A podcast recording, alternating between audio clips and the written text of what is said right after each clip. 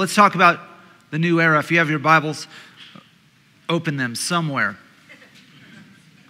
So, a new era starts with Jesus. Every new era starts with Jesus. And I'm a history of revival and of reformation, history buff, and it all starts with the major point is not just what the outcome of the revival was or the outcome of the Reformation, but it all really begins with a face of Jesus, the bridegroom, the king, the judge, whatever way he wants to show himself is the launch of that new era. And so when Jesus began his ministry, he ushered in a whole new era of the kingdom. And one of his most often quoted statements was, You've heard it said, but now I say to you. Jesus was about to build on something that had been laid for him by the apostles uh, or the prophets of old, the men and women of God of old, all the things that God had already rolled out in time. Now, Jesus was finding himself in a now moment. And so you've got a past and you've got a future. And your now is when your past and your future meet. When your past and your future kiss, this is your now moment. And Jesus is now walking in that now moment. But we got to go back to when he was first launched, if you will, or when the era was first launched. God has strategies for releasing power from on high and a new kingdom that might make people misunderstand if they didn't have revelation from the king. This is actually what a son and a daughter should feel like. They should feel like we have the privilege of reaching further than the last generation. That's what Jesus was walking in. I've, I've got the privilege to build now and take to the next level the generations that have gone before me. And a slave doesn't know generational legacy like that. A slave just walks to the beat of their own drum, so to speak, and doesn't know that they're drinking from a well that they didn't dig and they're imparting something that was laid for them before. And that's why you can tell slaves sort of walk in, a, in an arrogance that's edgy because they've got to make up their own definition for themselves because one hasn't been given to them in the nucleus of who they are. God's about to change all that. God's about to release sons and daughters that all creation has been groaning for. Can you say amen to that? Suddenly, angels are partnering with shepherds on a whole new level as the kingdom of God is being birthed, and something the world has never seen is now being born.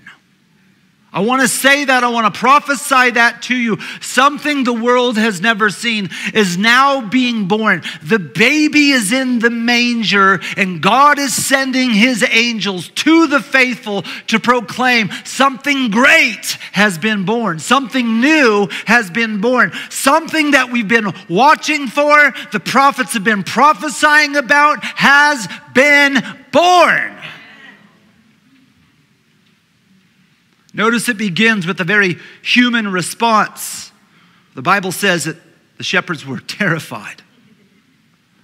You ever feel like your assignment's bigger than you? Ever feel terrified? OMG. God's called you to something that requires the supernatural, and it's got to be way bigger than you. It's got to put some holy, reverent fear inside of you to say, Lord, I don't want a gospel without power. I don't want to bring in this new era with something that I can do in my own strength. I'm tired of that. I'm tired of the last season and just being limited to what I can do. Being uh, and judging myself by what I haven't done filtering my last season through shame and guilt. And it's like the enemy has taken the microphone in our lives and turned up the volume. I bring a brand new era in the city of David. Not just anywhere, I bring it to faithful people who've been watching over their flock at night. I birthed something brand new, bigger than what they thought, different than what they thought. It came in a different way than what they thought, but my promise was true nonetheless. I arranged some of the circumstances. Can you flow with me? But I did it in the city of David because I know where to birth things, and that's in an atmosphere of thank you. That's in an atmosphere of praise. Can you imagine? Of all the places on the planet, I want to go where David worshiped me. I want to go at the place that could only be called the city of David. Because that place is the best incubator to birth something new in the atmosphere of worship. And again, the atmosphere of worship in your own life breeds an anything is possible atmosphere in your heart, doesn't it? Suddenly, verse 13, a great company of heavenly hosts appeared with the angel praising God, saying, verse 14, Glory to God in the highest. Let's, let's stop right there. Glory to God in the highest heavens. What God is doing right now and what He's releasing on the planet is coming from the highest heavens. It's not coming from man. It's not coming from your own prowess. It's not coming even from our own efforts of the past. It's coming from the highest of heavens. Can you imagine the ability to announce what God is doing is coming from the highest of heavens? I say to you, the angel said, Glory to God in the highest heavens. I think you'd freak out too if an angel just showed up right here and said, I come from the highest of heavens. Glory to God the one who sits above the circle of the earth. I'm telling you, the angelic is about to happen on scales like we've never known before.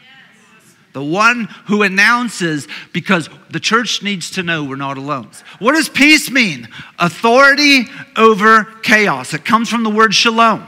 Peace on whom his favor rests. In other words, I'm granting in this new era for those who have found a place of praise, those who've been faithful, the angelic is coming to partner with you, and you will walk in authority over chaos on those on whom his favor rests.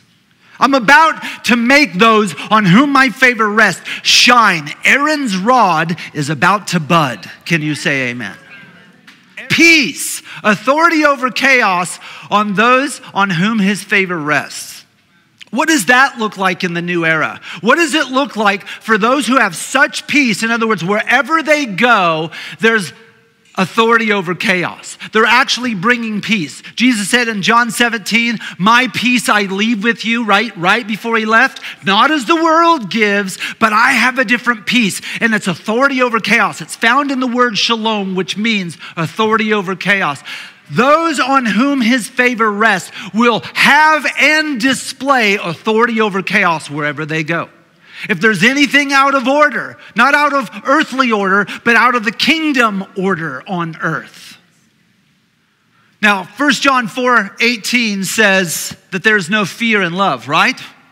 But perfect love drives out all fear because fear involves punishment. He's been talking to me about the different kinds of love lately because he's about to release love on a new scale. And I just want to remind you there's two main words for love in Scripture. The first one is agapeo, and another one that I want to highlight is phileo love.